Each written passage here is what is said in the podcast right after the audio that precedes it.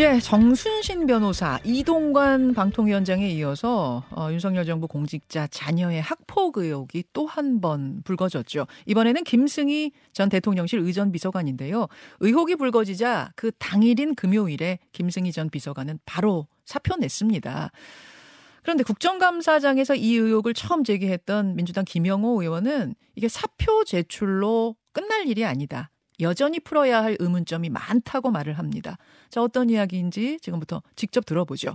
국회 교육위 야당 측 간사 맡고 있습니다. 더불어민주당 김영호 의원 전화로 연결해 보겠습니다. 아, 김영호 의원님 나와 계세요. 네, 안녕하세요. 예.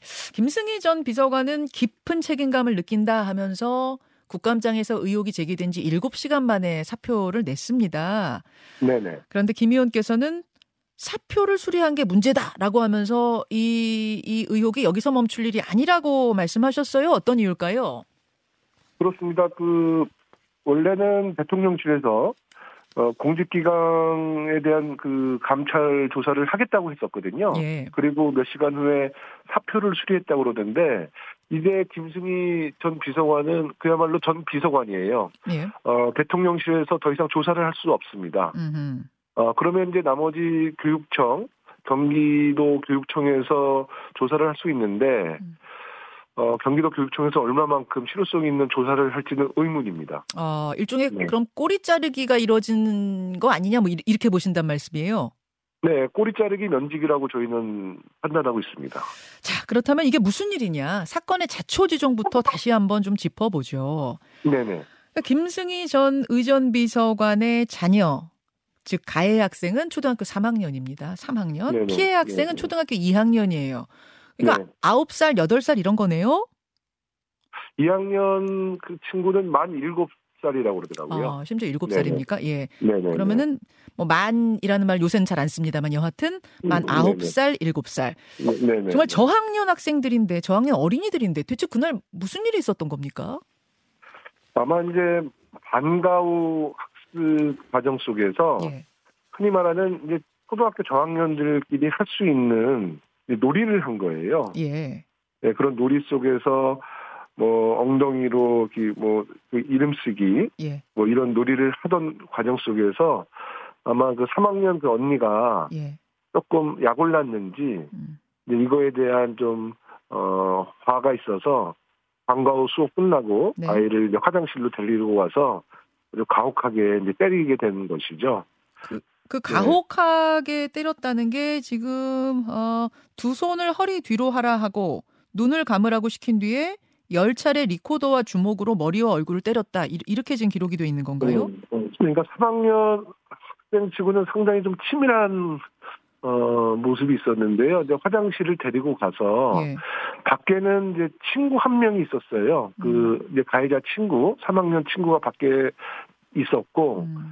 어 이제 그 후배를 데리고 들어가서 화장실에 사람이 있나 없나를 다 확인한 후에 네. 사람이 없다는 것을 최종 확인하고 이제 화장실로 데리고 들어가서 문을 닫고 나서 네. 변기에 앉힌 채 얼굴과 머리를 우산, 리코더 등으로 이제 여러 차례 때린 거죠. 어, 아, 근데 전치 구주라고 하는데 사실 전치 구주는 뼈 중에서도 큰 뼈가 부러져야 나오는 게 전치 구주기 때문에 아무리 그래도 아홉 살 어린인데 이걸 전치 구주의 상해가 맞는 건가 좀 궁금해하는 분들이 많았어요. 네, 그게 이제 리코더로 때렸으니까 예. 네, 그 상당히 이 부상이 더 심각하게 나온 거고요. 눈만 육주 진단이 나왔거든요. 눈만. 아, 눈 부위가 어떻게 찢어졌습니까? 네, 그러니까 주먹으로 눈 때리고 그래서 예. 어 눈을 막 감을 막 감으라고 하고는 예. 눈이 너무 붓고 이제 안압이 높아서 음. 일주일 동안 이제 붓기를 뺀 후에야 정확한 검사 진료를 받을 수 있을 정도의 이제 그, 그 피해가 컸던 것 같아요. 아, 네네 네. 눈 부위 쪽의 부상으로 인해서 좀 더 이 이 진단이 높아졌다 이런 말씀이세요. 그러니까 각막이 패였을 정도입니다. 각막이요. 어. 네네. 자, 학폭위가 열렸습니다. 그런데 심의 결과가 학급 교체로 결정이 됐어요. 만약 1점만 더 나왔으면 그 상위 단계인 강제 전학이 나오는 건데 1점이 네네. 덜 나와서 학급 교체에 그쳤다. 근데 이 부분에 어. 대해서 피해 학생 측이 강하게 반발을 그 당시에 했다고요. 네네. 예. 이게 음. 아무리 봐도 좀 이해가 안 되는 게 예. 3학년 선배와 2학년 이제 피해자인데요. 예. 그 집을 가는 그 동선도 굉장히 비슷해요. 음. 이 같은 동네 살았나 봐요. 예.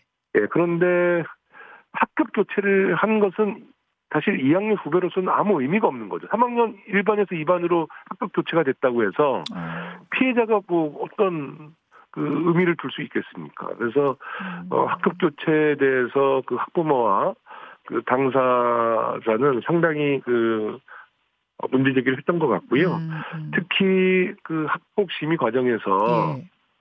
그 아마 이제 심의위원들이 그 피해자 학생한테 물어봤나 봐요. 그 지금 좀 상태가 어떠냐 했더니 네. 지금 그 가해자는 지금 무단 결석을 하고 있거든요. 학교를 안 나오고 있거든요. 요즘이요. 아, 예.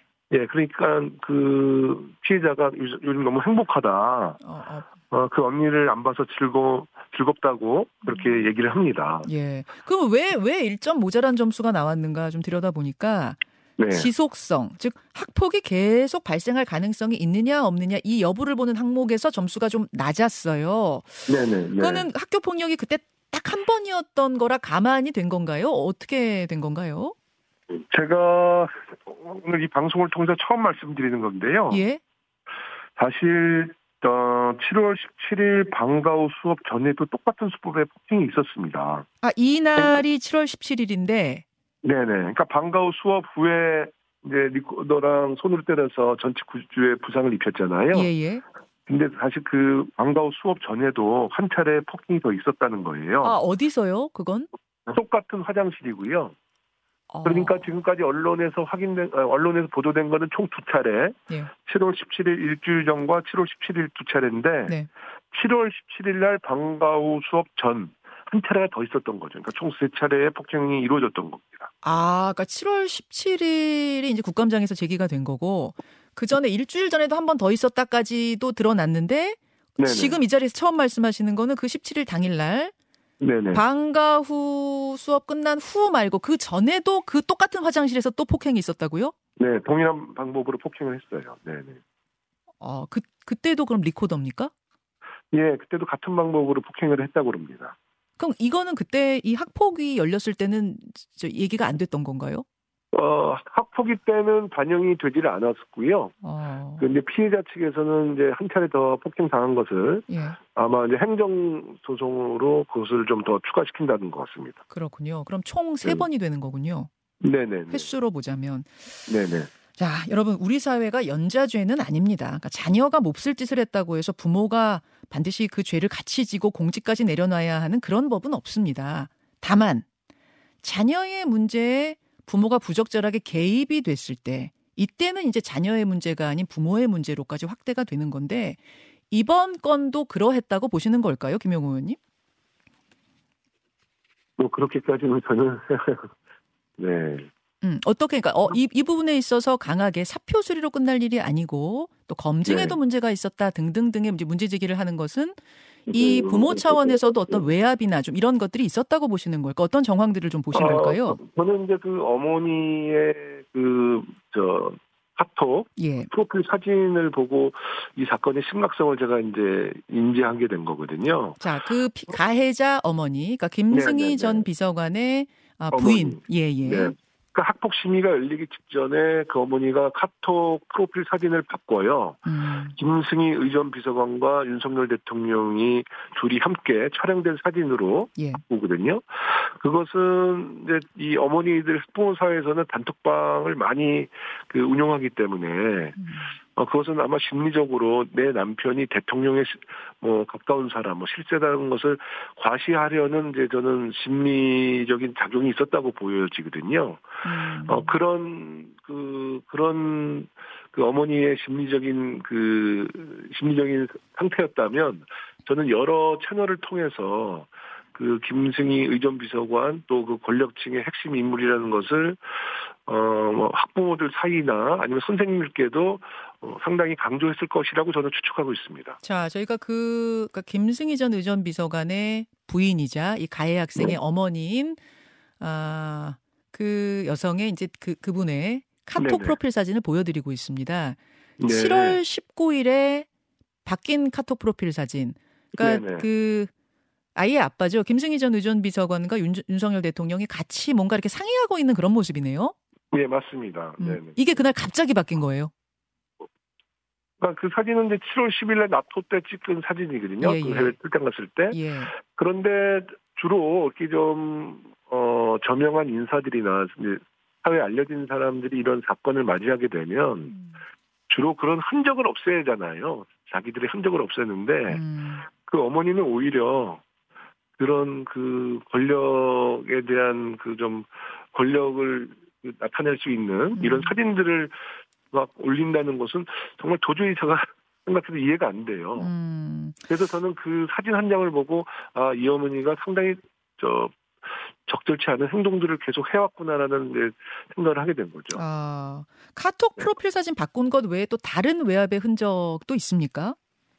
아직 그것까지는 저희가 뭐 저 알아내지는 못했는데요. 예. 이제부터 이제 그 부분을 지금 이제 경기도 교육청에서 그 부분을 확인해야 되고요. 예, 예. 이제 그 학폭위에서 열렸던 지속성 여부를 왜 1점 주었는지, 음.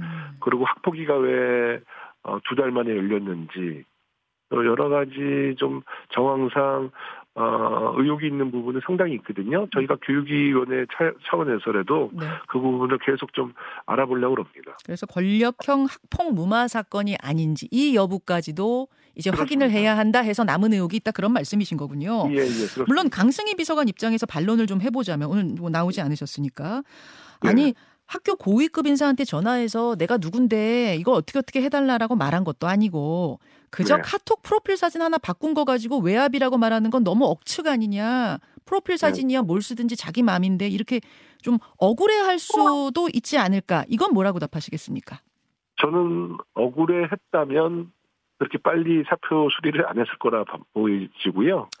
어, 반면 그 오히려 사표 수리를 그리 빨리 어, 대통령실에서 정리해 준 것은 조사를 하는 과정 속에서 분명 더 큰 어, 사, 사건이 발생할 가능성이 높았기 때문에 어. 빨리 저는 꼬리를 자른 것으로 저는 보고 있습니다. 대통령실은 뭔가 더 알고 있을 것이다 그런 말씀이세요. 그렇죠. 네. 음, 알겠습니다.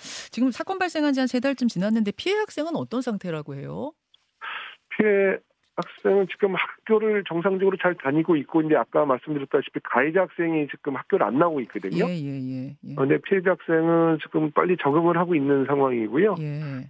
다만 이제 행정소송이랑 민사소송을 지금 준비하고 있는 것으로 알고 있습니다. 음, 알겠습니다. 예, 이런 이런 지금 청취자 문자도 들어왔네요. 오히려 윤 대통령의 신속한 조치 그리고 무거운 마음으로 고개를 숙이는 어, 어떤 그런 심정으로 이렇게 빨리 사표 수리한 거다라고 긍정적으로 봐줄 수는 없겠는가? 뭐 이런 질문 어떻게 보세요? 그러니까 그 대통령실에서는 이 진상을 확인해주고 그리고 나서 사표 수리를 하는 것이 맞는 것이죠. 아까 말씀드렸다시피 진정한 조사는 대통령실, 대통령 실에서 이루어져야지 정확하게 이 문제의 실체를 바라볼 수가 있는데 음, 이것을 사표 수리를 함으로써 대통령실의 감찰을 어, 받지 못하게 됐잖아요. 음, 음. 어, 그러면 결국은 이제 행정력으로 예. 그 경기 경기도 교육청의 행정력으로 이 사실을 파악해야 되는데 예. 나름 한계가 있습니다. 음, 네, 한계가 있고요.